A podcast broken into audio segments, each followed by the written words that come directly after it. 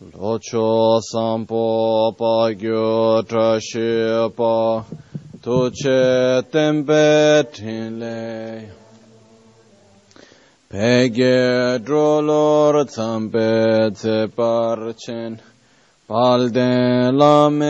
shabla solwa de. Guru Vajradhara Sumati Munisha Sanekar Uta Vardanyashri Varsa Manya Sarva Siddhi Hum Om Guru Vajradhara Sumati Munisha Sanekar Uta Vardanyashri વરસમન્ય સર્વ સિદ્ધિ હું ઓમ ગુરુ વજ્રધર સુમતિમુનિષસ ઉત વરદાન્ય શ્રી ભદ્ર વરસમન્ય સર્વ સિદ્ધિ હું oya dake che tsum lama toche che nyamda dala toche sikso so gebe she san dala tendo so oyon sunge nawa tse do so tse che nyingne so wa debe tse de chen korlo usu lekshu ne ila sampe dudun ma le pa. Gemel hunge drubra jinge lo tsonye sodan dikdun shakpe tse. Dungi namge yinsu lekshu ne. Labchen tsonye yonsu zoba dan chera nye dun chamra jinge lo. chancho pargi ninzen tukun tunyu peme siudru lekshun, chancho drube gegen kunshi shi tungen dela drubra jingil, dagi lona chola chopa dan chumi samchor ngenpa shiwa, chodan tumbe dede malu pa beme lungi drubra jingil, dorna tingne tsira tamche dan, techi pardu negab tamche tu, Rese kyamne lama kele me tukje chinge dala sikso so Gongyab drewe nyamda dacha la jitsun lame tuje rab gong Kudan sungi nawa drame tu nyamsu nyongwe kesan topra shub Kewa kundu yanda lama dan drame chigi la long chuchi Sadan lamge yunden rab zone dorje change koba nyurdo shub 파교케 고단 다기루 파교케 송단 다기nga 파교케 툭단 다기 텐여메 친도 징기 마교케 고단 다기루 마교케 송단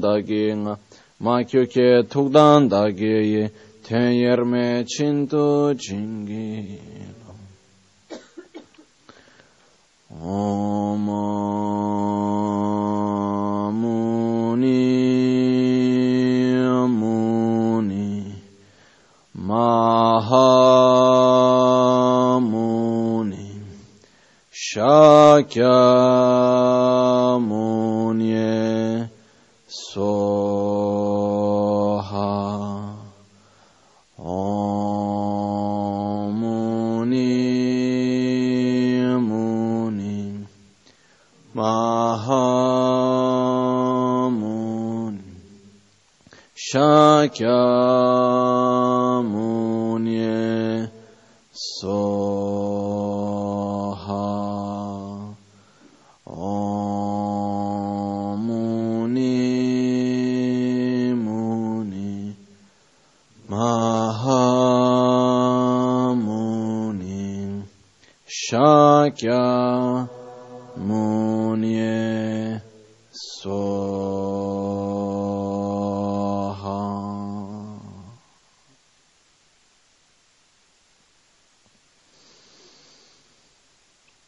Buonasera.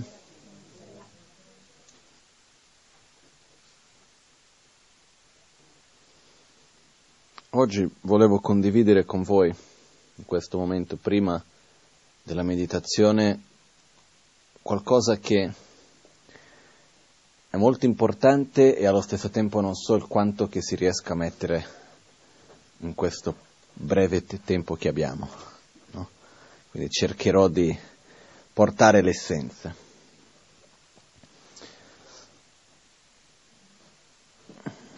tanto tempo fa, diciamo sin dall'epoca di Buddha,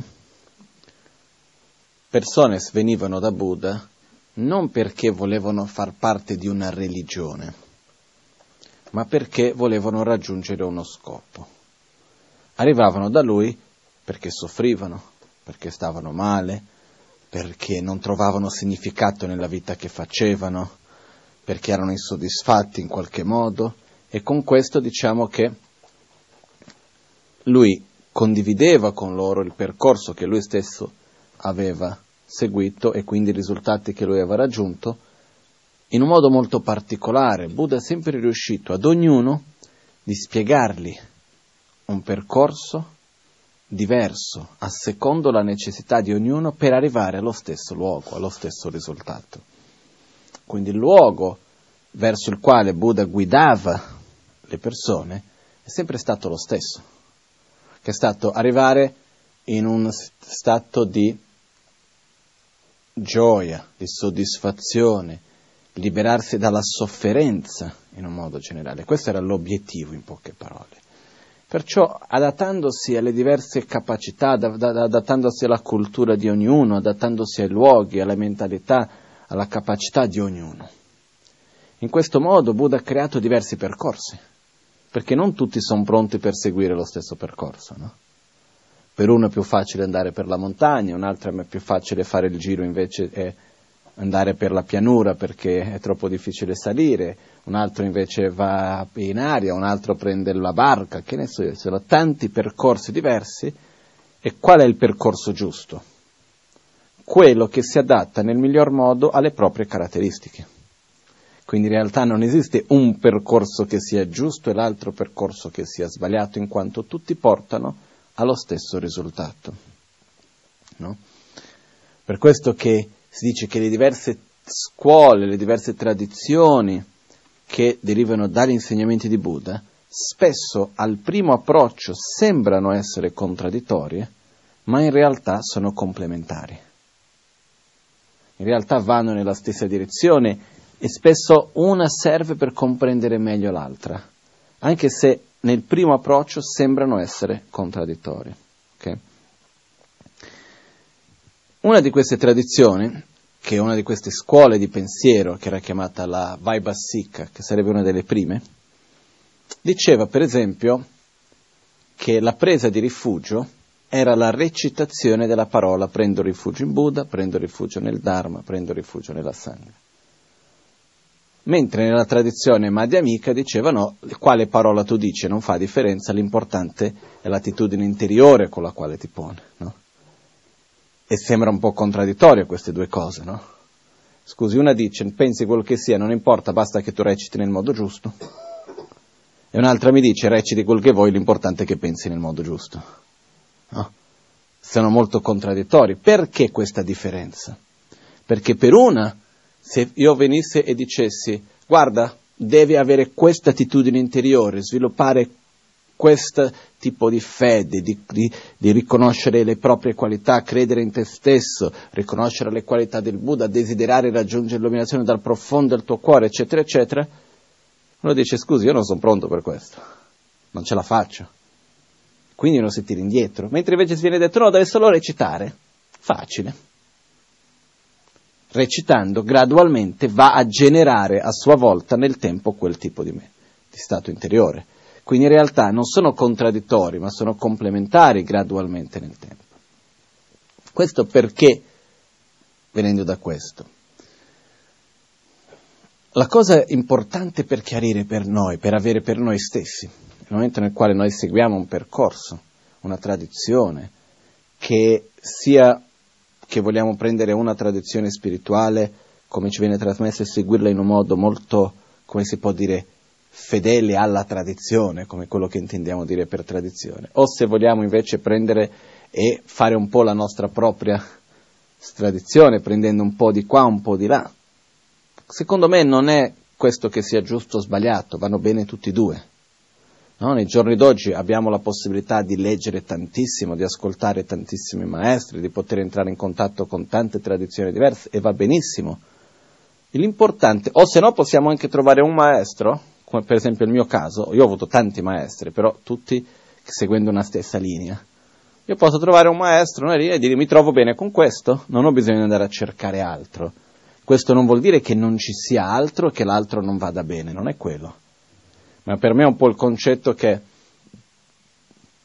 se vado a cercare l'acqua, scavando dei pozzi, e a un certo punto scavo, scavo, scavo, a un certo punto scavo un pozzo e trovo l'acqua che ho bisogno, non vuol dire che altri non ci sono altri pozzi o che non ci siano altri posti dove posso scavare per trovare l'acqua.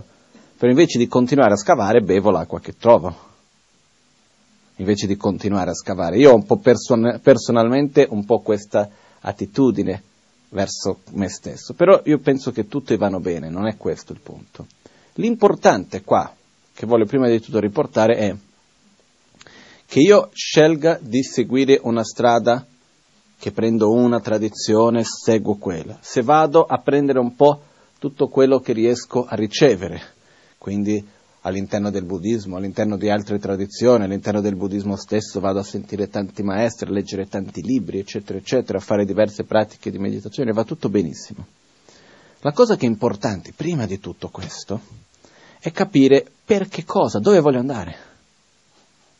Perché la stessa cosa che accade quando Buddha insegnò diversi modi, modalità di pratica e così via, però con un obiettivo unico. No?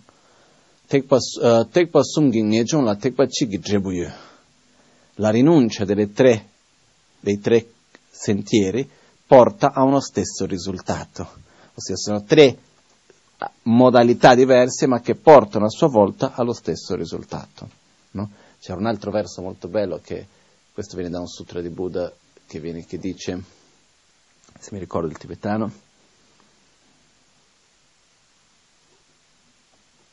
del, Bodhi, del uh, Manjushrinama Sangita si chiama il testo, che dice, a secondo della mentalità e della capacità di ognuno, così devono essere anche trasmesso il Dharma, che si deve adattare alla mentalità e alla capacità di ognuno però avendo sempre uno stesso obiettivo.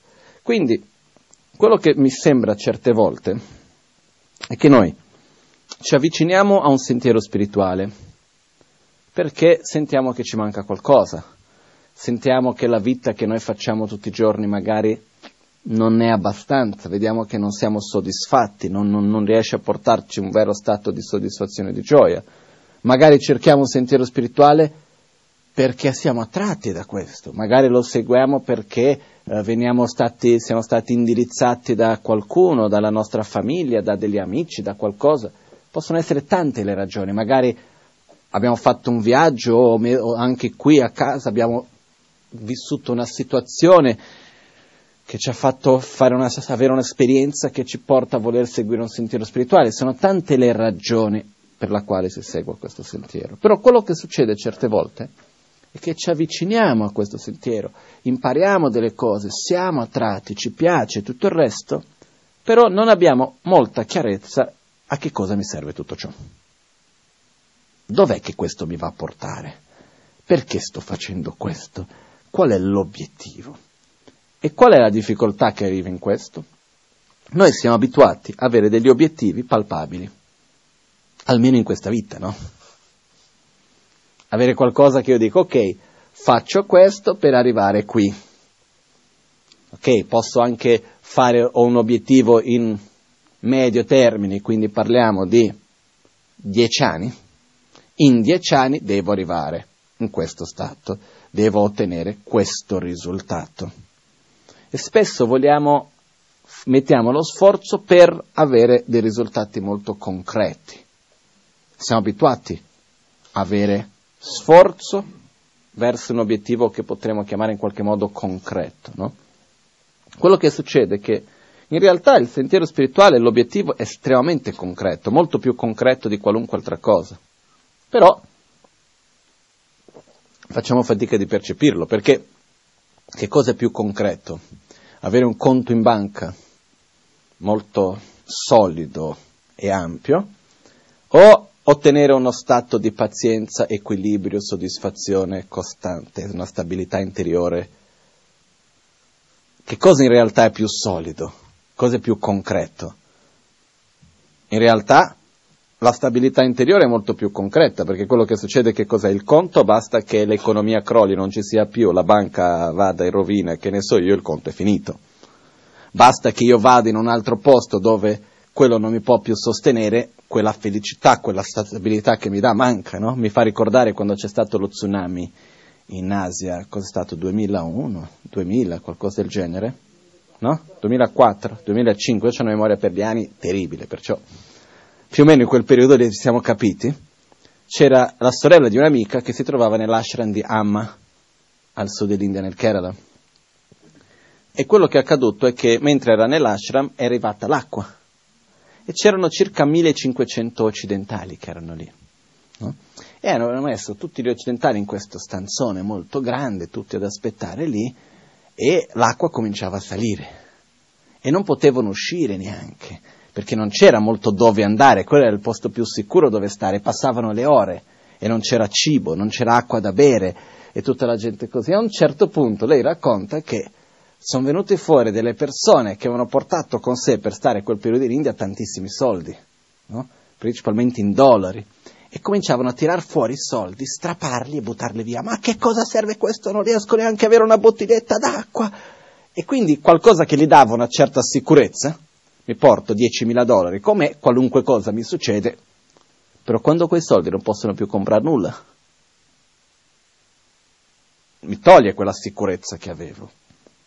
Mentre invece riuscire a ottenere uno stato di sicurezza, di stabilità, di soddisfazione interiore che va al di là della situazione nella quale mi trovo, in realtà è molto più concreto che il conto in banca, per modo di dire. Però è molto più difficile per noi stessi da riconoscere questo da vedere. Perciò quello che succede è che se noi vediamo veramente i risultati sono concreti anche se difficili da vedere, però la parte più difficile anche è che nello stesso modo che se io devo avere un conto in banca molto solido, l'unico modo per farlo veramente più accessibile a tutti è accumulare piano piano e non spendere che non basta avere un bello stipendio se io spendo tanto quanto o anche di più, no? Io devo guadagnare bene, devo spendere poco, così riesco a mettere tanto da parte, caso contrario non si riesce a fare questo.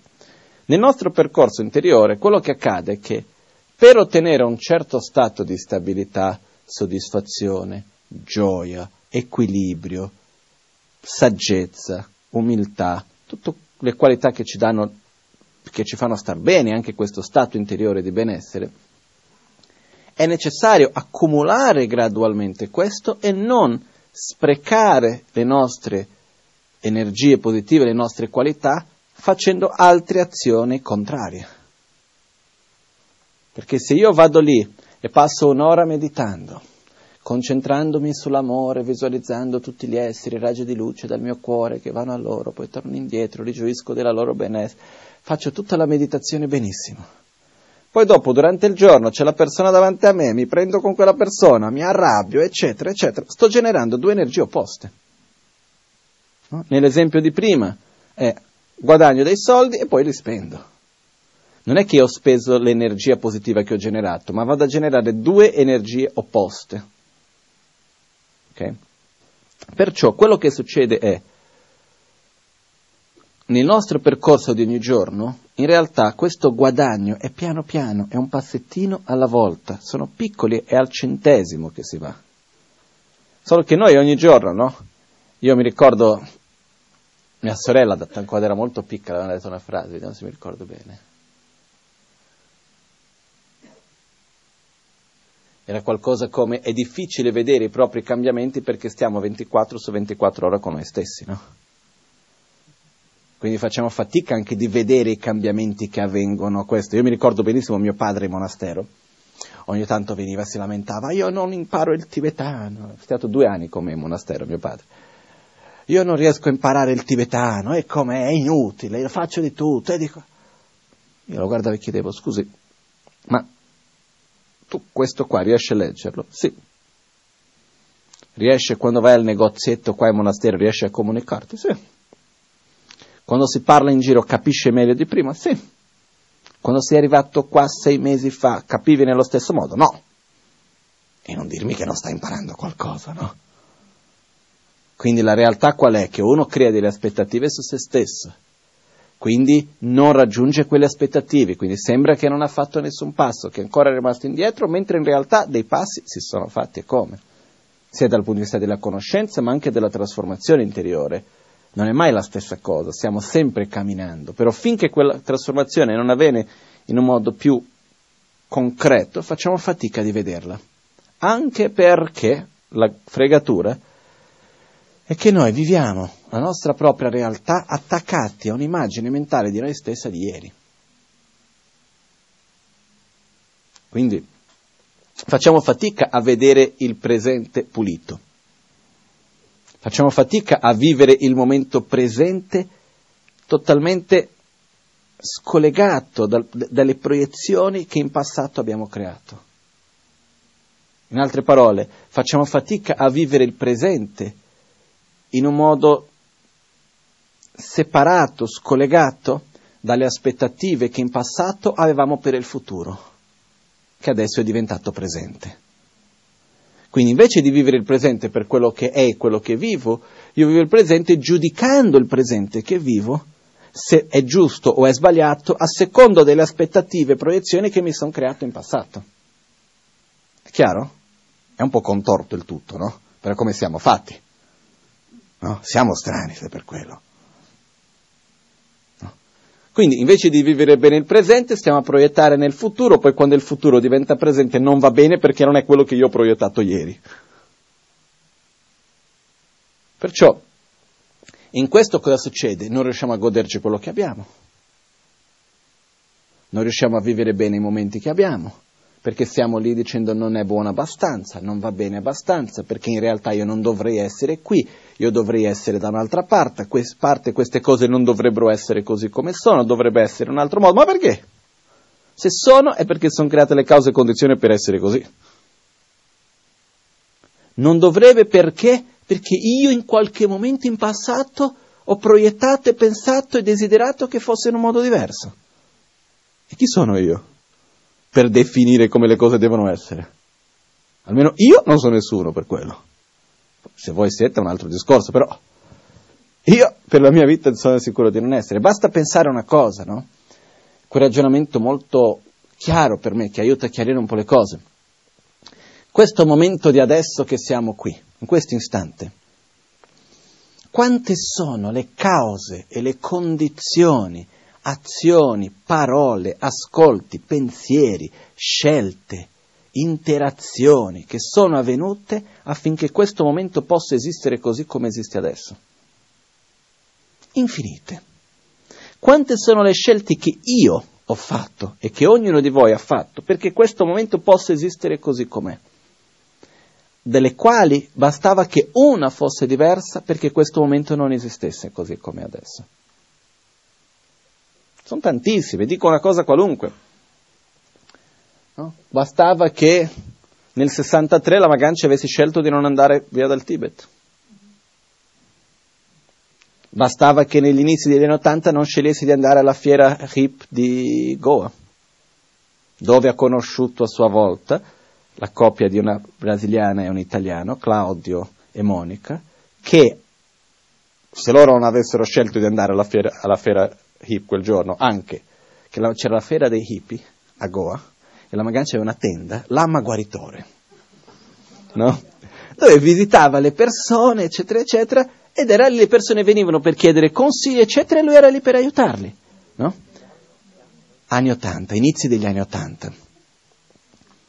E, e, quindi cosa è successo? A quel punto c'è stata questa coppia di brasiliani che li hanno conosciuto lì, se loro non avessero scelto di andare in India, non fossero stati in quella fiera, eccetera, eccetera, io non sarei qui.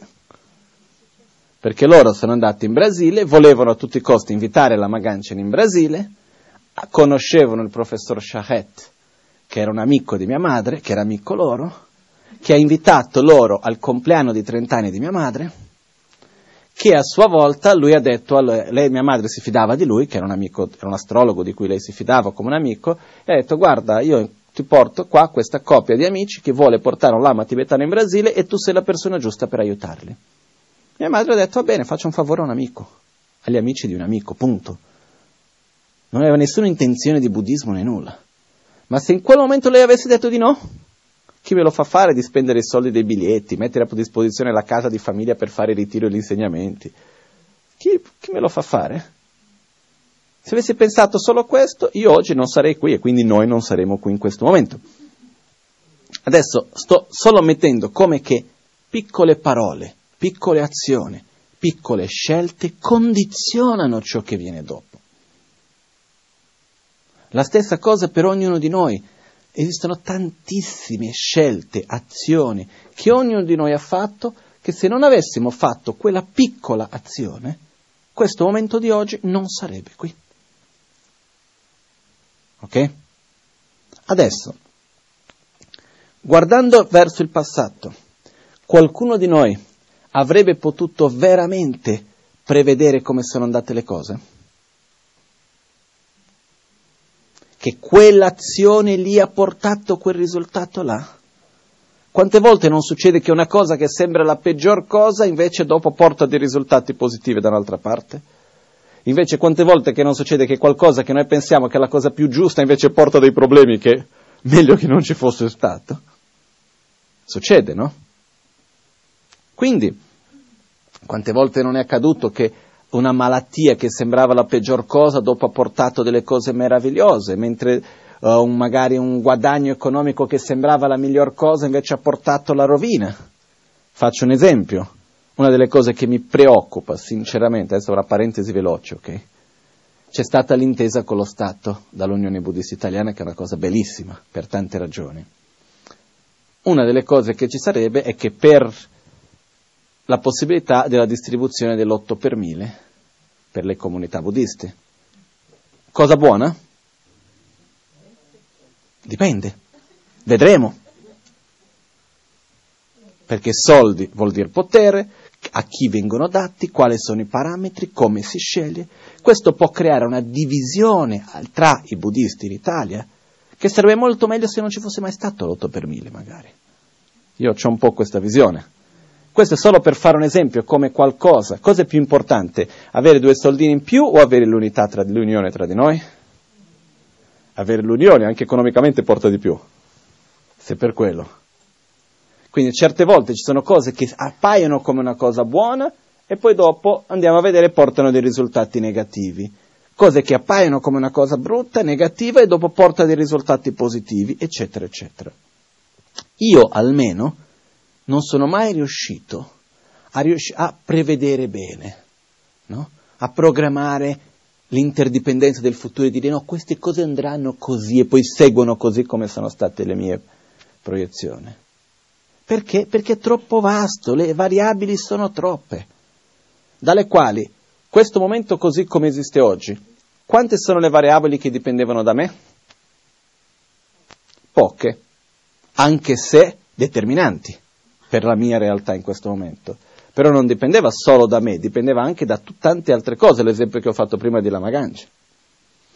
Con questo, se il momento presente è così fragile, è così debole, nel senso che bastava che una piccola cosa fosse stata diversa perché questo momento non esistesse così come esiste, come posso io immaginare di voler controllare quello che deve succedere domani?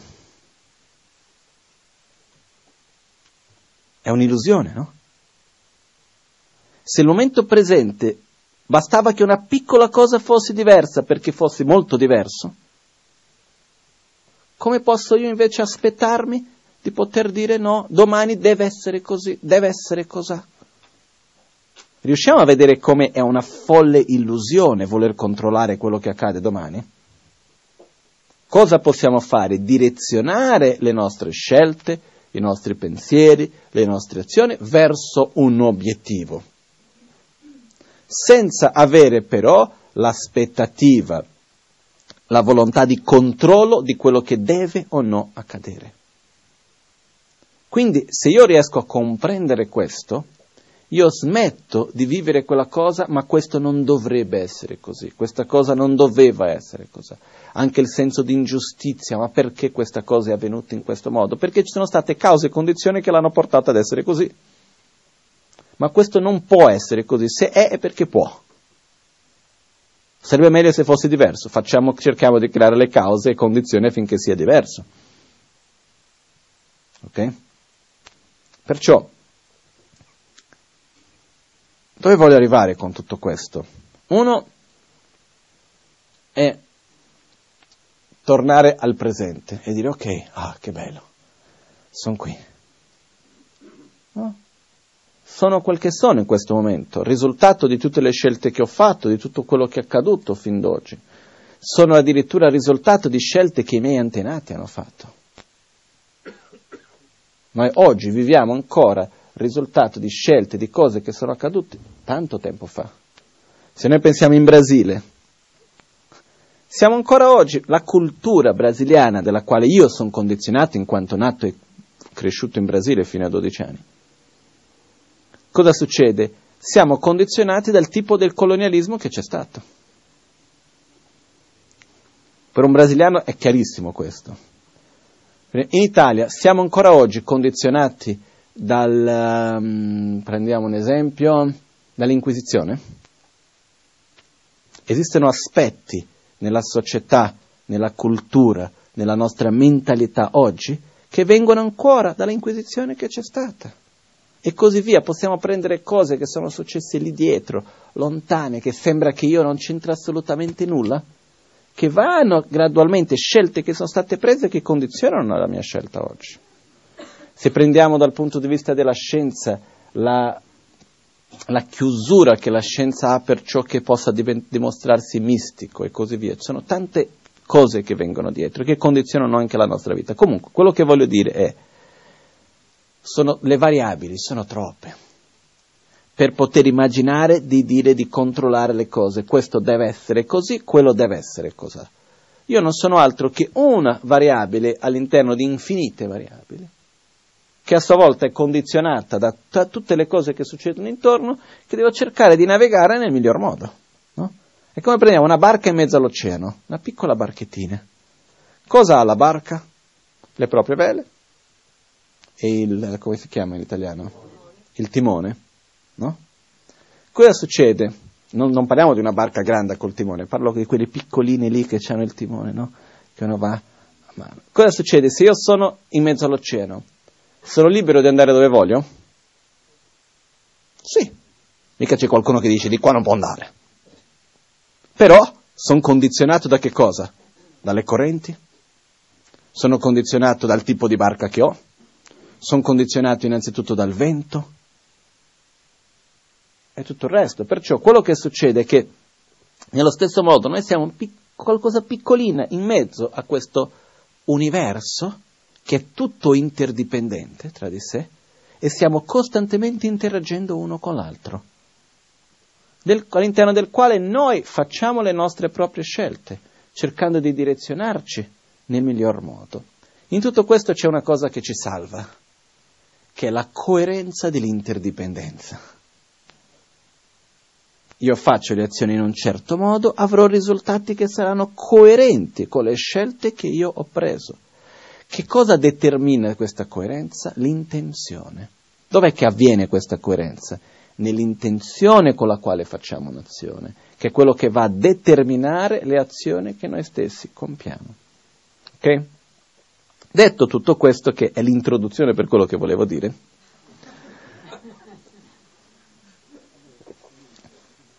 che cosa succede? Vogliamo arrivare da qualche parte. Dov'è che vogliamo arrivare? In parole povere. Vogliamo essere felici. È quello. Non è che ci vogliono tante parole speciali, tante definizioni. Vogliamo star bene, non soffrire, essere gioiosi, sentirci in armonia con gli altri, sentirci in armonia con i luoghi, con la natura. Vogliamo stare in armonia con noi stessi innanzitutto, vogliamo essere soddisfatti, gioiosi, allegri. È quello che vogliamo. Non è che qua ci siano tante cose, l'illuminazione e questo e quell'altro. In fondo quello che l'uomo, l'essere umano vuole è essere felice. Poi diamo mille nomi a questa felicità, la mettiamo in tanti contesti, eccetera, eccetera. Nel buddismo si chiama la liberazione dal samsara, l'illuminazione, però sono cose lontane come parole voglio dire. in essenza che cosa vogliamo? Star bene, essere felici. Ed è per questo che facciamo tutto quello che facciamo. Okay? Però a questo punto rientra un aspetto degli insegnamenti di Buddha che è molto logico, molto lineare, che è questo, voglio essere felice, punto. Punto finale dove voglio arrivare, viene chiamato l'illuminazione, la liberazione dalla samsara, qualunque nome che vogliamo dare, il punto è, devo essere felice, devo raggiungere uno stato costante di gioia, soddisfazione, equilibrio, armonia, di pace. Quindi voglio, voglio arrivare a uno stato nel quale sono totalmente libero dall'avarizia, dalla insoddisfazione, dalla sofferenza in tutte le sue manifestazioni e aspetti. Okay? Vuole arrivare a questo stato? Bene. Per arrivare a questo stato cosa devo fare? Io devo eliminare le cause di questo stato. Non posso arrivare a questo stato cercando di eliminare i risultati senza andare a tagliare le cause. Quali sono le cause della sofferenza? Perché è come io ho una malattia perché, che ne so, ho una malattia che si manifesta con un mal di testa ogni giorno, che però da che cosa nasce questo mal di testa? Nasce dal fegato che non funziona bene perché mangio male, eccetera, eccetera. Ok? E magari mi arrabbio troppo. Quindi cosa succede? Non voglio avere il mal di testa, me ne frego del fegato, io quello che voglio è non avere più il mal di testa. Cosa faccio? Mi prendo la pillola ogni giorno per togliere il mal di testa? Dopo di un po' c'è problema anche allo stomaco. E io per fortuna mia mai avuto questa esperienza, probabilmente dopo di un po' non basta più e aumenta sempre di più il mal di testa anche. Però cosa succede? Perché questo? Perché se io curo solo il sintomo e non la radice e non la malattia, la malattia cresce e il sintomo diventa sempre più difficile farlo smettere.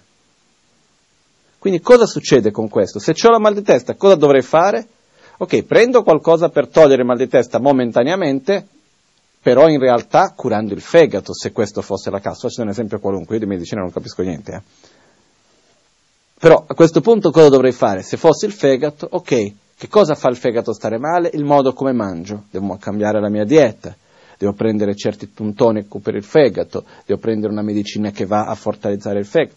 A che cosa fa il fegato stare male? Le arrabbiature che ho, quindi devo cercare di arrabbiarmi di meno, fare il possibile per cambiare il mio comportamento, in certo modo, perché? Perché non voglio avere mal di testa. Ma quello che succede che cos'è? Se io voglio veramente curare il sintomo, devo andare alla radice. Caso contrario, il sintomo aumenterà sempre di più e sarà sempre più difficile cura- eliminare il sintomo. Perciò il sintomo dell'insoddisfazione, della sofferenza, nasce da che cosa? Dalla rabbia, dalla gelosia, dall'invidia, dall'arroganza, dall'insoddisfazione, dalla paura, dall'egoismo e in radice dalla ignoranza. Okay? Come faccio a mia volta a eliminare tutto ciò? Come faccio a cambiare questo? E qui entra un percorso che sarebbe, ok, capendo questo devo seguire questo percorso. Per fare questo abbiamo bisogno di due cose principalmente. È quella di coltivare i condizionamenti positivi e abbandonare, eliminare i condizionamenti negativi. Questo. Abbiamo la fortuna, che è quello che ci dà la nostra possibilità in realtà di ottenere questo obiettivo, che è che nella natura della nostra mente la mente è maleabile, Scientificamente, scientificamente si parla della plasticità del cervello. È il fatto che la mente non è un blocco di cemento che rimane fermo, anche il blocco di cemento a sua volta si modifica, non è quello. Però non è un qualcosa, per fare un esempio, un blocco rigido che non si può cambiare. La mente stessa, il cervello stesso, se parliamo di questa vita, di questo corpo, il cervello stesso, se si fa una certa attitudine mentale più volte, il cervello stesso cambia. Se tu fai tutto uno studio sul cervello, no? fai una, come si dice, un MRI, un... una tomografia del cervello, eh, per esempio, ok? Sì, come un attack. Però fai una foto del cervello oggi e vai a studiare il violino. E studi il violino, ma tante, tante, tante, tante, tante ore al giorno, per sei mesi, e rifai un'altra dopo, è cambiato. La risonanza magnetica. C'è una piccola parte del cervello che si è sviluppata. Per che cosa? Per quel tipo di attività mentale. Okay? Il cervello si adatta all'attitudine mentale, la nostra mente stessa è malleabile. Più faccio una cosa, più facile diventa farla, meno faccio, più difficile diventa. Okay. Più mi arrabbio, più facile è arrabbiarmi. Più riesco ad avere un'attitudine diversa e non arrabbiarmi, più facile diventa non arrabbiarmi nel tempo. Quindi la nostra mente è malleabile. In tutto questo però esiste un percorso che per riuscire no, a realizzare questo percorso non basta solo capire, non è solo un processo mentale di comprensione. Ed è qui un punto importantissimo, che è il punto che volevo arrivare oggi più che altro, nel quale spesso in Occidente rimaniamo intrappolati. Noi in Occidente abbiamo spesso quest'idea che basta capire. Però Capire è importante, ma è il primo passo. Una volta che ho capito qualcosa, che ho compreso, diciamo addirittura, non basta. Non è perché io riesco a capire e comprendere perfettamente che non mi devo arrabbiare perché la rabbia mi fa male e non esiste nulla che giustifichi la rabbia. Capendo questo, riesco a eliminare la rabbia? No. Quante volte abbiamo delle attitudini che sono contrarie alle nostre idee? Quante volte che non finiamo per dire qualcosa che non volevo, non volevo dire? Quante volte che non finisco per agire in un modo che io stesso so che non dovrei agire? Avviene, no? Sai che tutti abbiamo già avuto questa esperienza in un momento o un altro. Perciò, cosa, perché questo? Perché c'è la doppia personalità? No?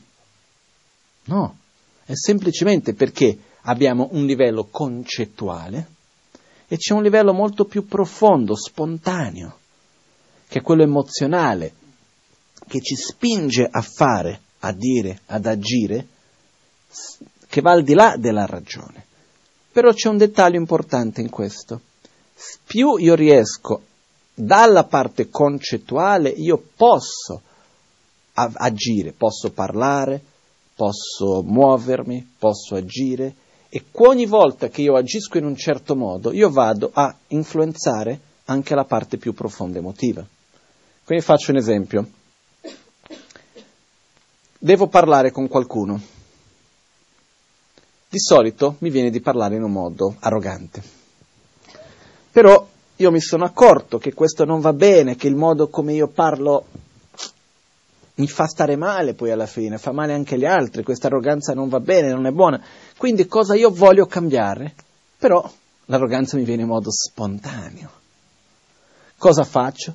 Rifletto, non devo parlare in un modo arrogante, non lo devo fare. Metto uno sforzo in un modo quasi che artificiale e vado a parlare in un modo gentile.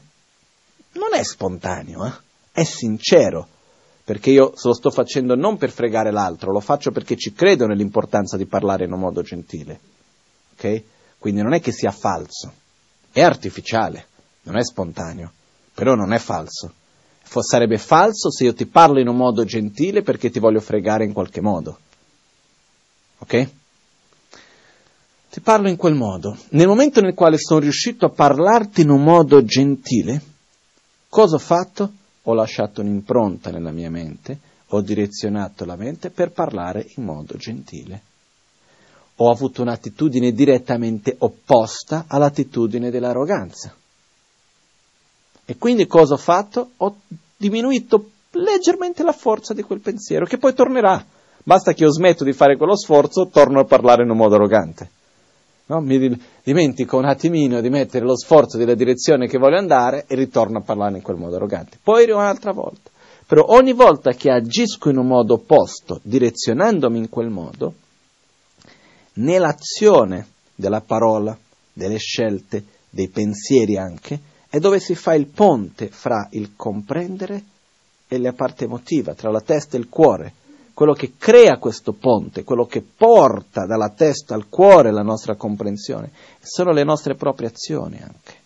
Quindi agire in un modo particolarmente per dire ah, con generosità, con umiltà, con amore, eccetera, anche se non mi viene sempre spontaneamente quello, mi va gradualmente a far familiarizzare con quel modo diverso di essere.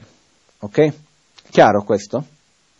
In tutto questo, quello che succede è che c'è un processo da seguire, che Buddha ci ha trasmesso, che aiuta molto in, in questo percorso che è quello che farebbe parte delle nostre pratiche quotidiane, questo farebbe prati- parte della meditazione di tutti i giorni, di quello che dobbiamo fare in ogni giorno, che però per tanto tempo è stato trasmesso come una preghiera da recitare.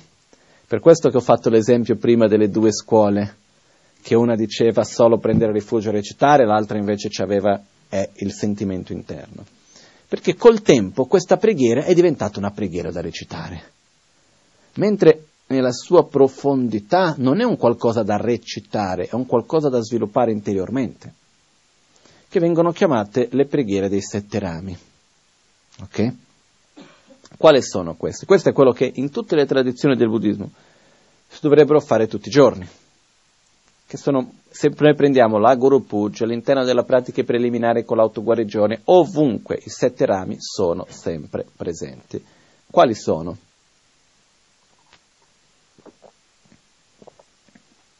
Prima cosa dobbiamo sviluppare umiltà e gratitudine. Nel nostro proprio percorso la, la umiltà e la gratitudine è estremamente importante. Perciò cosa succede con questo? Succede che se io non ho umiltà faccio fatica a riconoscere le qualità degli altri, faccio fatica a imparare, a crescere anche in realtà. Se non ho gratitudine faccio fatica a mettere in pratica quello che ricevo perché non vado a valorizzare quello che ho. Okay?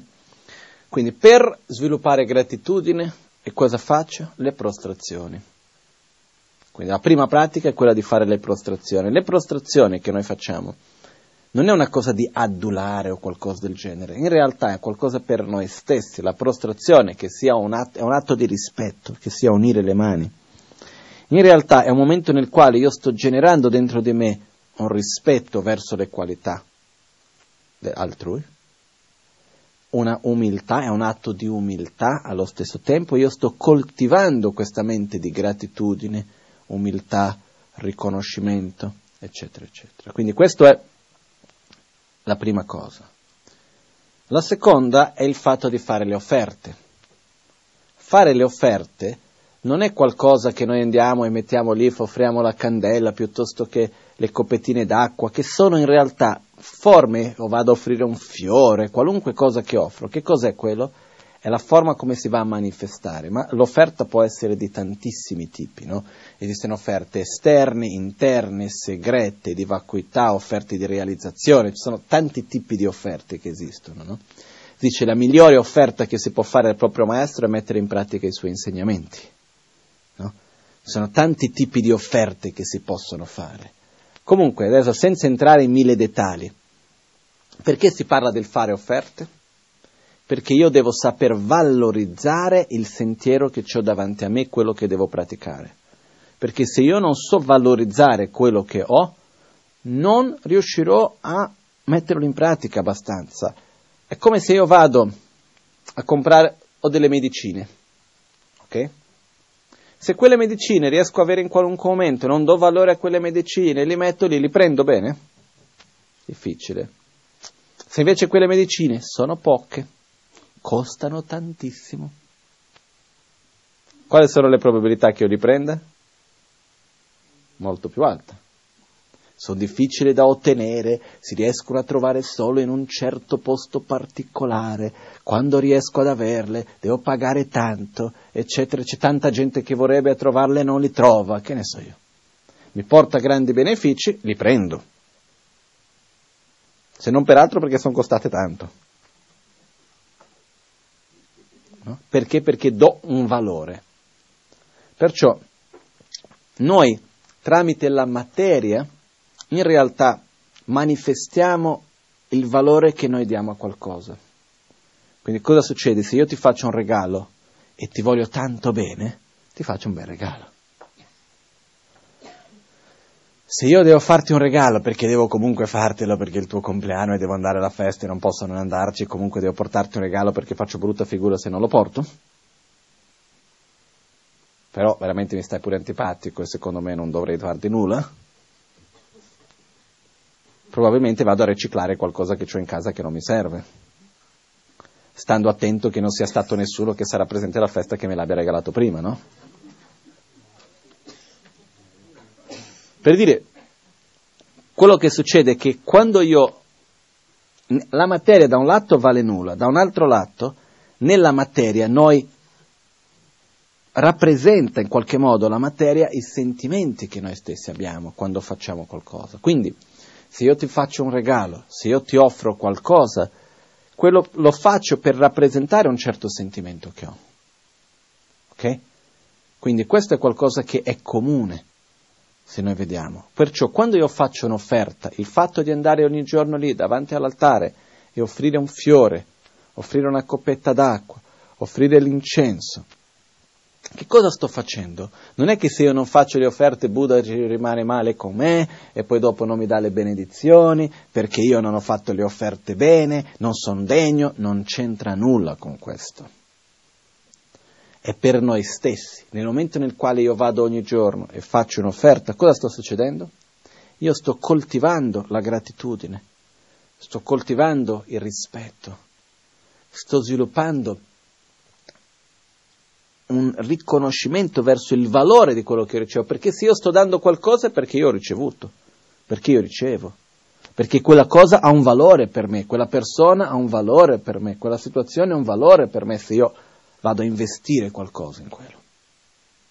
Per questo che fare le offerte ha un'importanza. Perché? Perché anche gli atti esterni aiutano a coltivare sentimenti interni. Questa è una chiave importante anche. È vero che gli atti esterni riflettono sentimenti interni, ma gli atti esterni aiutano a coltivare anche i sentimenti interni.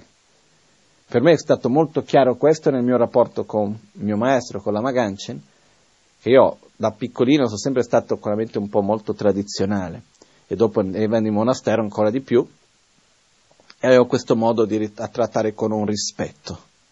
E per me rispetto vuol dire davanti al maestro mi alzo, quando parlo, parlo in un certo modo, no, non vado con la testa in su, così. Ci, sono tante cose che fanno parte in questo modo di trattare con rispetto. Le prime volte che sono venuto in Occidente, dopo eh, vivere in monastero e insieme con la Maganchen, per me sono sempre state molto naturali queste modalità di rispetto, che però nel contesto nel quale ci trovavamo non era necessariamente la cosa più giusta spesso. Quindi che per esempio io mi sento quante volte che non mi sono trovato a dover fare una foto insieme con la Maganchen e mi metto così a fianco a lui abbassato e lui alzati, stai dritto nella foto, no? invece mi fa fatica, no? Per cosa ho visto? C'è stato un periodo nel quale ho detto, vabbè, la cosa importante è il rispetto profondo che ho nel mio cuore, che tanto ce l'ho, la parte sono formalità esterne, non sono importanti. Che cosa ho visto? Quando ho cominciato a togliere la modalità esterna di rispetto, piano piano questo ha cominciato a condizionare la mia attitudine interna. Piccolo, piano, sottile, leggero, però lo fa. È come in una grande pietra che si comincia a fare un piccolo buchettino. No? Quindi quello che succede è che l'attitudine esterna nel, è importante per coltivare un sentimento, non è perché un sentimento esiste già, che deve essere preso per scontato, che quel sentimento c'è, quindi non c'è bisogno di essere dimostrato.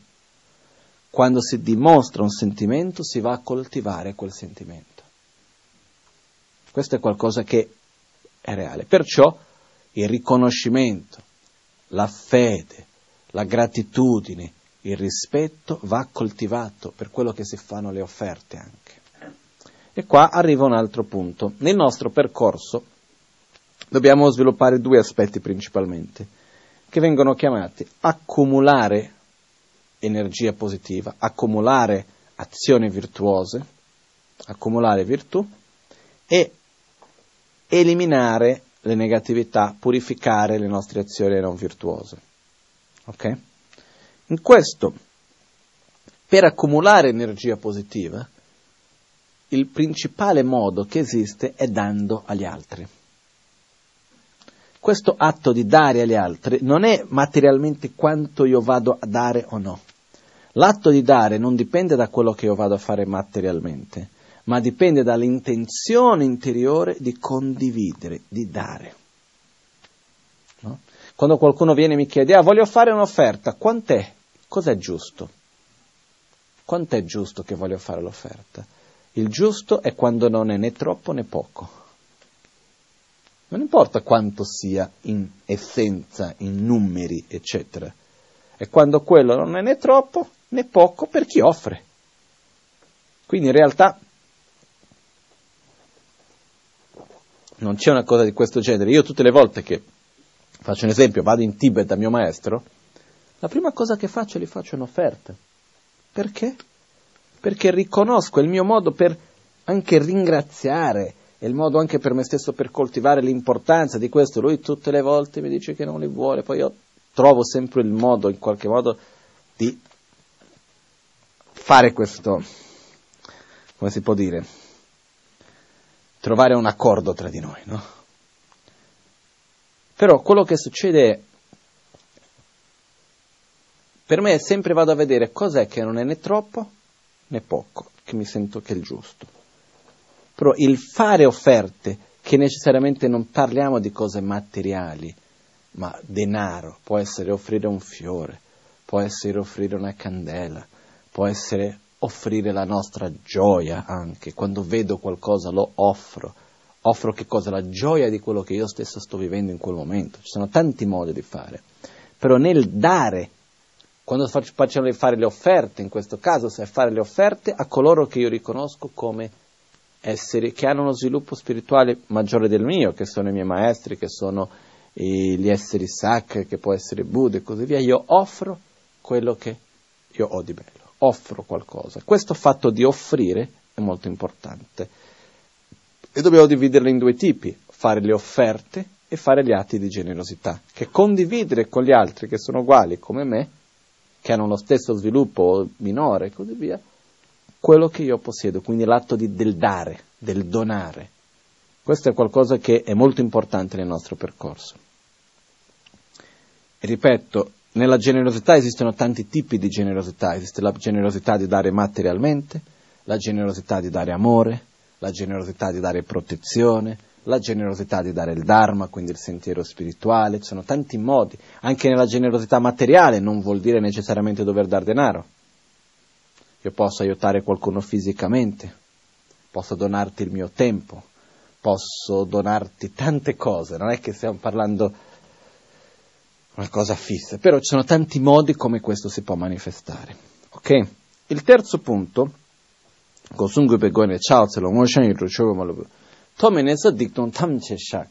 il terzo e il quarto punto sono non i più impor- difficili dire il più importante, però effettivamente se dovessimo mettere una, una classifica, una gradatoria di importanza, sono tra i più importanti. Magari il quarto è più importante del terzo, però in, prima, in primo istante il terzo diventa più importante. Quali sono? Terzo, purificare le azioni non virtuose. Quarto, rigioire delle azioni virtuose. Che cosa vuol dire questo in un modo quotidiano? Esiste le prat- esistono le pratiche di purificazione con le visualizzazioni, i mantra, funzionano, vanno benissimo, però è il fatto che Buddha ci dice ogni giorno dobbiamo rivedere le nostre proprie azioni, riconoscere dove abbiamo sbagliato e generare un impegno di non ripeterle più. È quello, senza sensi di colpa.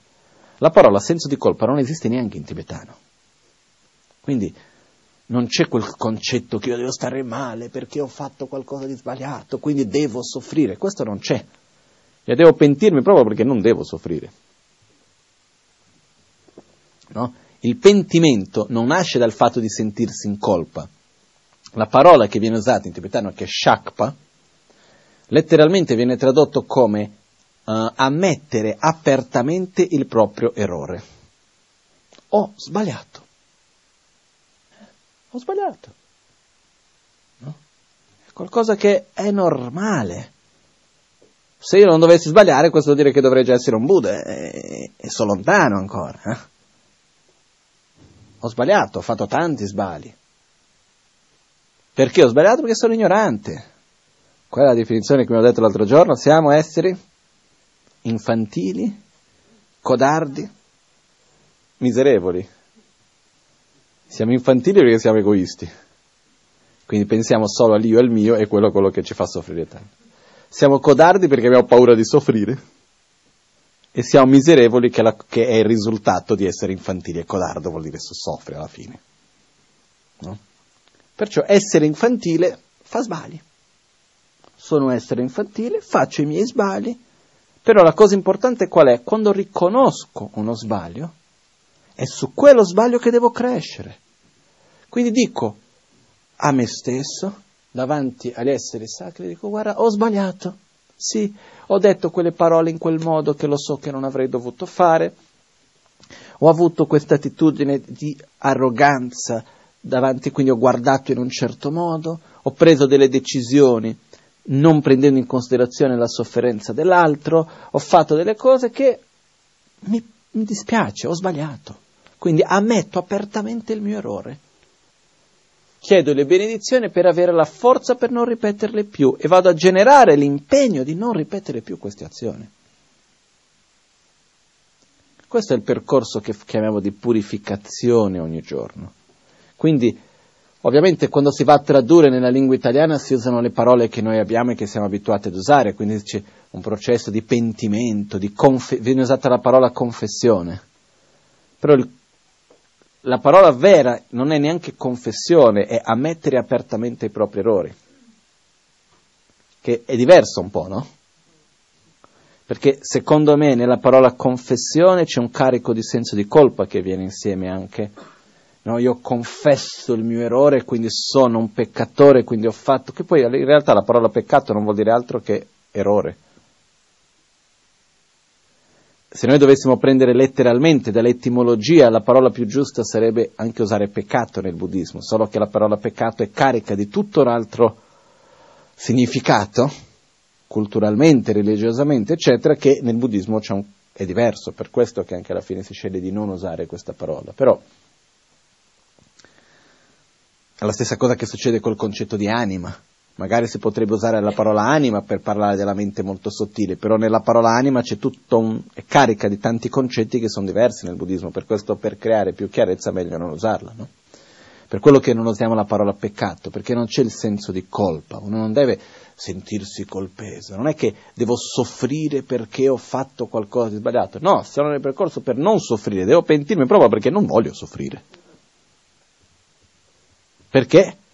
Perché se io faccio un'azione non virtuosa, ho, ho innescato un, un, come si dice, un processo che il risultato è di sofferenza. Io non voglio quel risultato di sofferenza, quindi cosa faccio? Vado a fare una forza opposta. Come? Riconoscendo che quell'attitudine è sbagliata, ma l'attitudine profonda, quella della gelosia, quella dell'invidia. Io ho sempre detto che pentirsi, uno non si deve pentire della parola che ha detto, ma del sentimento che mi ha portato a dire quello, dell'attitudine più profonda che mi ha fatto, quindi devo pentirmi della rabbia, della gelosia, dell'invidia, dell'arroganza, dell'egoismo. È lì. Se non è come dire, passo per una strada, cado, mi faccio male al ginocchio, dico, non mi devo più fare male al ginocchio passo per la stessa strada, cado nello stesso buco, mi faccio male alla spalla. Non devo più farmi male alla spalla. E così vado avanti, basta dire non devo più cadere nello stesso buco, no? Un giorno faccio una stupidata per la rabbia, un altro giorno faccio un'altra stupidata per la rabbia, vado a pentirmi di ogni cosa piccola. Invece no, devo andare più a fondo. E pentirmi da che cosa quando faccio la purificazione? Sì, ho detto questa cosa che non ho fatto bene di dirla, ma perché?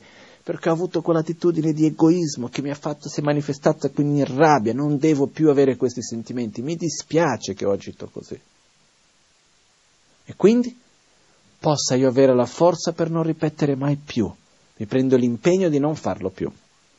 Quando io ho cominciato a fare queste, questa pratica avevo un problema, che lo condivido perché probabilmente è possibile che qualcuno passi anche per questo stesso processo c'erano delle cose che riconoscevo che ho fatto sbagliate e ammettevo apertamente di aver sbagliato, ma non riuscivo a generare l'impegno di non farla più.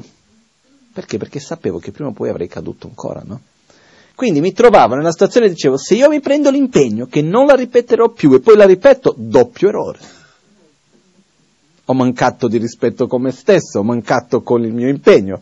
Perciò piuttosto non prendo l'impegno, tanto prima o poi lo ripeterò, faccio il più possibile per non farlo e in qualche modo prima o poi avviene. Invece no, questo è sbagliato. Il giusto è, anche se io so che in qualche modo ritornerò a fare quello sbaglio perché sono lontano di essere ancora perfetto, cosa faccio? Prendo l'impegno di non ripetere più, che quello mi dà la determinazione per allontanare. È come se ogni volta tra l'azione negativa e la ammettere apertamente l'errore e prendere l'impegno di non ripeterlo più, riesco a lasciare dei periodi più lunghi, finché riesco a eliminarlo completamente. Però nella pratica di ogni giorno esiste il fatto di riconoscere giorno per giorno i nostri propri errori, ammetterli apertamente e ridirezionare la nostra mente per non ripeterli più. Ok? Possiamo cominciare una volta alla settimana ogni venerdì, ogni sabato, ogni domenica, uno sceglie un giorno della settimana, si prende lì un'oretta, mezz'oretta a rivedere, però l'ideale in realtà è farlo ogni giorno. Perché questo? Perché si dice che le azioni crescono. Se io faccio un'azione negativa, in realtà è come un'energia che vado a mettere in una direzione e quell'energia ha la tendenza di incrementarsi. Quindi meglio pentirsi prima, meglio ammettere apertamente prima, meglio generare una forza opposta al più presto, perché sennò quello si incrementa in diverse maniere. Uno, se io mi arrabbio oggi e faccio qualcosa di un certo genere, quello mi condiziona a ripetere la stessa cosa anche domani, e il giorno dopo, e il giorno dopo, eccetera, eccetera. Quindi aumenterà quel tipo di sentimento, aumenterà quel tipo di attitudine. E quindi, eh? Qualunque, qualunque cosa, positivo e negativo. No, no, ci sono tantissime cose. Qualunque attitudine che noi facciamo, più io lo faccio, più facile diventa farlo e più quella cosa aumenta nel tempo. No? Quindi cosa succede? Se c'è un'attitudine che io ritengo che va eliminata, io devo essere sul pezzo lì ogni giorno. Perché in questo modo che piano piano riesco a cambiare fede. Per questo che dice ogni giorno pratica dei sette rami, tra le quali il terzo è pentirsi, ammettere apertamente i propri errori. Quarto punto, ripeto un'ultima volta, senza sensi di colpa, non è dire guarda quanto sono cattivo, guarda cosa ho fatto, devo soffrire, no. Quando uno fa la pratica di purificazione, quando si ammette apertamente un proprio errore, la mia esperienza è come togliersi un peso da dosso. È piacevole ho fatto una stupidata, sì. Mi dispiace, sì. Però, ah, almeno in questo modo ho riconosciuto e questo mi dà una possibilità maggiore di non tornare a fare questo ancora. Quindi è in questo modo che dobbiamo andare avanti. Okay? Poi, quarto punto, rigioire. E qua è un punto importantissimo, bellissimo, però difficile. Prima di tutto non siamo abituati culturalmente a rigioire. No? Siamo, io questo ho visto per esempio in Thailandia, dove è un paese buddista, quindi credo che per questo impronta anche magari, quando nel loro modo di parlare, anche quando parlano in inglese, che tanto io thailandese non capisco niente, quando c'è qualcosa di bello vengono da te e dicono rigioisco della tua azione rigioisco di questo, anche nel modo di parlare, usano spesso la parola rigioisco, rigioisco di quello che hai fatto, rigioisco, del, rigioisco nei tuoi meriti, loro dicono. No? Che cosa vuol dire questo? Innanzitutto che cosa vuol dire rigioire? Vuol dire essere contenti, quindi gioire di un'azione positiva di qualcun altro, gioire della gioia dell'altro. Questo, l'opposto dell'invidia. Okay? Che cosa non ci permette di rigioire? Il costante paragonarci con gli altri, l'egoismo stesso. Io sono al centro dell'universo, sto male, un altro sta bene, perché devo essere contento per lui mentre io sto male? No? Anche con persone vicine a noi. Eh? Io mi ricordo benissimo una volta che sono andato qua vicino a Milano a parlare a un gruppo di persone più anziane alla Università della Terza È stato molto bello, erano tutti molto contenti, tranne due signore, sembrava almeno, che alla fine una di queste parlando tra di loro, così sono venuti e mi ha detto, guarda, le cose che hai detto, belle e tutto, però sei estremamente arrogante. Io non capivo, ho detto, mi puoi spiegare perché, no? In che modo sono stato arrogante? Mi è dispiaciuto, ho detto, spiegami in che modo, almeno posso capire, cambio qualcosa, non lo so, mi dispiace, no? E le ha detto, noi siamo qua con tutti i nostri problemi, e tu vieni qua con questa gioia, con questa leggerezza, tutto così bello, bene, tutto. Questo per noi è uno schiaffo, in qualche modo. Quindi certe volte dimostrare, questo io ho riflettuto anche, ho visto, quando c'è una persona che sta molto male, qual è il modo per avvicinarsi a quella persona? Far vedere che anche tu stai male. Anche se non è vero. Quindi in qualche modo il fatto per avvicinarsi e dire ma sai sì, quella volta è successo a me, come quando, quando la Magancia è andato a parlare, è stato invitato a un carcere femminile in Australia, è arrivato al carcere e ha detto che tutti, tutte le donne nel carcere con la faccia chiusa, no? ma chi è questo qua al Tibet che viene qua, ma cosa vuoi che ci dica, no? In questo modo lui è seduto e ha cominciato per prima cosa a raccontare la sua esperienza nel carcere quando lui era stato messo nei campi di lavoro all'epoca del 50, dal 60 al 62, dal 61 al 63 più o meno in quel periodo lì, e è cambiato completamente, si sono aperte, è stato un momento molto bello. Quindi quello che succede è che da un lato, quando una persona sta male e arriva una gioia, arriva qualcuno che sta bene, facciamo fatica di accettare quello. È come se ci facesse del male, è come se ci colpisse in qualche modo quello star bene dell'altro. Ok? Perché? Perché ovviamente fa evidenziare il mio star male. Se io sto male, c'è qualcuno a me che sta peggio, ma non sto mica tanto male così, mi tira un po' su. Invece se io sto male e c'è qualcuno che sta meglio, ah, a questo punto va a evidenziare ancora di più il mio malessere e faccio fatica di accettarlo. Quindi questo costante paragonarci con gli altri ci toglie la possibilità di rigioire. E rigioire è una delle forme importanti di accumulare energia positiva. Dobbiamo rigioire ogni giorno, prima di tutto, delle nostre proprie qualità e delle cose belle che avvengono a noi stessi.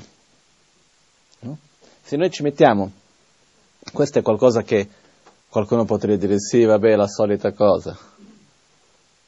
A ricordare, no? Apro gli occhi, posso vedere. Mi sveglio al mattino riesco ad alzarmi. Uno dice, è ovvio questo? Da quando sono nato sempre fatto, perché non dovrebbe esserlo? Perché non è ovvio, assolutamente. Io mi ricordo quando c'è stato un periodo breve eh, quando mm, ho fatto un esame per gli occhi è venuto fuori che c'è una malattia, che ce l'ho ancora. Però appena hai la notizia si chiama il cheratocono. Ho saputo di avere questa cosa, in, quel momento, ma che cosa c'è, cosa succede? In qualche momento viene, poi è stabile, non ci sono problemi per. Però cominci a pensare, no? E se invece la vista comincia a peggiorare veramente, che cosa vuol dire? Si comincia a prendere come una possibilità vera e a quel punto cominci anche a riconoscere di più quello che hai oggi. quando cominci a mettere come una vera possibilità il non avere quello che oggi prendo per scontato, a quel punto comincia a dare più valore. Solo che le possibilità per non avere quello che prendiamo per scontato sono molto maggiori che il continuare ad averle. Le persone che ci stanno intorno, la situazione con la quale noi viviamo, la nostra propria vita, sono cose che noi prendiamo per scontato, ma che in realtà è tutto ma meno che scontato. Quindi il fatto di osservare che cosa ho di bello e saper dire che bello che ho questo, che bello che ho la possibilità di seguire un mio percorso, che ho la libertà. Per esempio io che sono stato in diverse situazioni dove ho visto situazioni nella quale, come si può dire, le persone non avevano la stessa libertà che ho io di solito. Ho sentito nella pelle. Cosa che si può parlare in mille modi, finché non lo senti è diverso. Ho detto guarda che fortuna che ho, devo usare questa libertà che ho nel miglior modo. Perciò quello che accade è che rigioire ci dà molta forza, è molto importante. Però qua c'è un altro punto, se io non riesco a rigioire delle cose belle che io ho, non riuscirò mai a rigioire delle altre. Quindi prima di tutto è la stessa cosa che si dice, senza amare se stessi non si può amare gli altri. Quindi per primo devo riuscire a rigioire delle cose belle che io faccio, delle cose belle che io ho. Quindi ogni giorno, che bello che oggi sono riuscito a essere più paziente, che bello che oggi sono riuscito a trattare quella, quella, persona con più amore di quello che faccio di solito, non mi sono arrabbiato dove di solito mi arrabbio, sono riuscito a vedere quella situazione con più chiarezza dove di solito non vedevo, sono riuscito a stare a meditare con più costanza invece di quella che sto facendo. Oggi è il decimo giorno che sto riuscito a mantenere la costanza, che bello, vediamo se domani dovrà essere l'undicesimo. No? In questo modo rigioire di se stessi. Quando riusciamo a rigioire di noi stessi, a questo punto apriamo la porta per poter rigioire degli altri. Io, faccio, io vedo che certe volte no, c'è questo condizionamento di paragonarsi con gli altri, che addirittura uno arriva anche a paragonarsi con Buddha. Faccio un esempio, con l'Amazon K, per fare un esempio.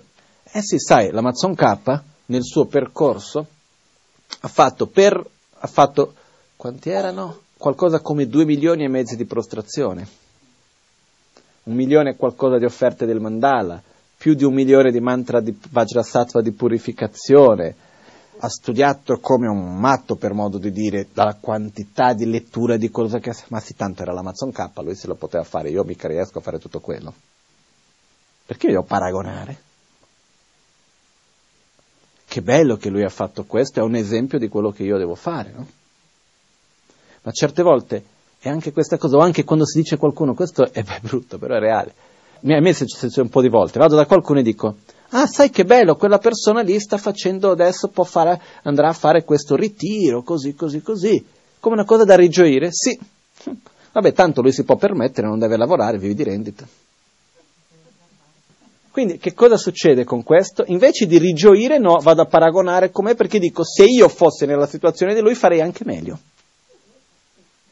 Perciò quello che succede è il fatto di invece di andare a paragonare, non è che ogni cosa che vediamo nell'altro dobbiamo paragonare con noi stessi. Che bello, hai fatto questo, stai facendo quell'altro, stai bene, sei gioioso, sono contento, rigioisco per il tuo bene. Rigioisco delle mie proprie azioni, rigioisco della mia propria gioia, delle cose belle che ho, allo stesso tempo che riconosco gli sbagli che ho creato. Quindi questo è un qualcosa che deve essere fatto ogni giorno, nelle piccole cose. Ok? È chiaro a questo punto? Non è molto facile, no? Il punto di rigioire, sinceramente, vedo che è ancora lontano spesso dal nostro modo di pensare, dal nostro modo di agire. No? Nella vita di tutti i giorni, riportarlo nella pratica, nella realtà quotidiana non è proprio facilissimo. Okay? Però è importante tenere in conto di questo. Una volta al giorno rigioire, okay? che duri tre secondi. Farlo almeno una volta al giorno. Poi dopo abbiamo le altre, le ultime tre che sono in realtà molto semplici. Le prime, le, la quinta e la sesta vanno insieme e la settima diversamente. Il quinto ramo il sesto ramo è quello di chiedere agli esseri sacri, in questo caso a Guru Buddha, di rimanere con noi, di darci gli insegnamenti. Perché questo? Perché la richiesta ha un enorme valore. Senza richiesta non creiamo le cause per ottenere. E qua c'è anche una cosa che mio maestro diceva, Dragon Rinpoche, che purtroppo è venuto a mancare un po' di anni fa, che diceva la prima cosa che dobbiamo fare affinché qualcosa avvenga è desiderarla. Perciò io devo anche creare le cause da parte mia perché qualcosa avvenga. Quindi vado a chiedere, per favore, posso chiedere al mio maestro di avere una lunga vita, posso chiedere agli esseri sacri di manifestarsi, di essere vicini, di guidarmi. E quindi viene il sesto che richiedere gli insegnamenti, per favore guidami. E in questo modo che cosa succede? Quando c'è la richiesta, automaticamente si va a valorizzare ciò che si va a ricevere. Se noi pensiamo come era una volta in Tibet prima, o in India anche prima, nei tempi antichi, diciamo, mica tanto antichi, parliamo di cent'anni fa, un insegnamento si doveva chiedere tre volte e magari tra la prima e la seconda passavo meglio, tra la prima e l'ultima, di quando si riusciva a avere quei insegnamenti, sono passati tre anni, quattro anni, cinque anni. È una fatica enorme ogni volta. Vado dal maestro e chiedo, oh maestro per favore mi dai questo insegnamento. Faccio un esempio, Geshe Chekawa.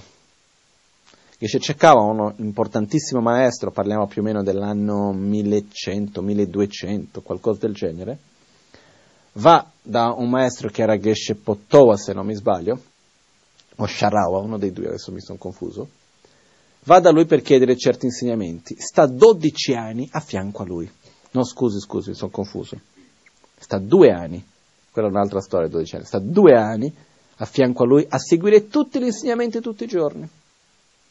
E non ha mai ricevuto quell'insegnamento che si aspettava di ricevere, per il quale era andato. Dopo due anni va a chiedere. A questo punto riesce a ottenere quegli insegnamenti. E ci sono tanti altri maestri che hanno fatto viaggi interi per richiedere gli insegnamenti, poi hanno dovuto aspettare per dei mesi, per degli anni finché hanno riuscito. Se uno dopo di viaggi lunghissimi, spese, tempo, sforzo, dedicazione per chiedere un insegnamento riesce ad ottenerlo, qual è l'importanza che diamo a quell'insegnamento? Ci mettiamo a dormire mentre ci viene dato? Non prendiamo, no, ce lo dimentichiamo dopo di un po'? Lo lasciamo stare? No. Ok?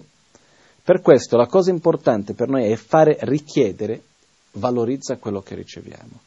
E l'ultimo punto è quello invece di poter effettivamente, come si dice, dedicare quello che abbiamo generato. Arriva alla fine della giornata, a un certo punto, tutto quello di positivo che abbiamo fatto lo dedichiamo al benessere di ogni essere. Lo dedichiamo a tutti gli esseri. Ok? Quindi questa è la conclusione. Poi questo si fa in meditazione, questo si fa con la recitazione, questo si fa in tante pratiche, eccetera, eccetera, però effettivamente è qualcosa che va al di là della recitazione. Ok? E, ehm, la cosa importante di questo è che tutto quello che ho detto ha un valore se lo mettiamo in pratica, caso contrario sono parole che effettivamente non ci portano molto. Ok?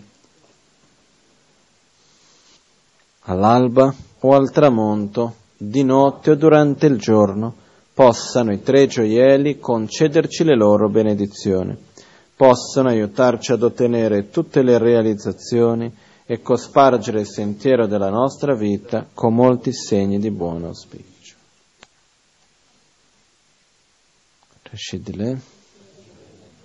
Grazie a tutti.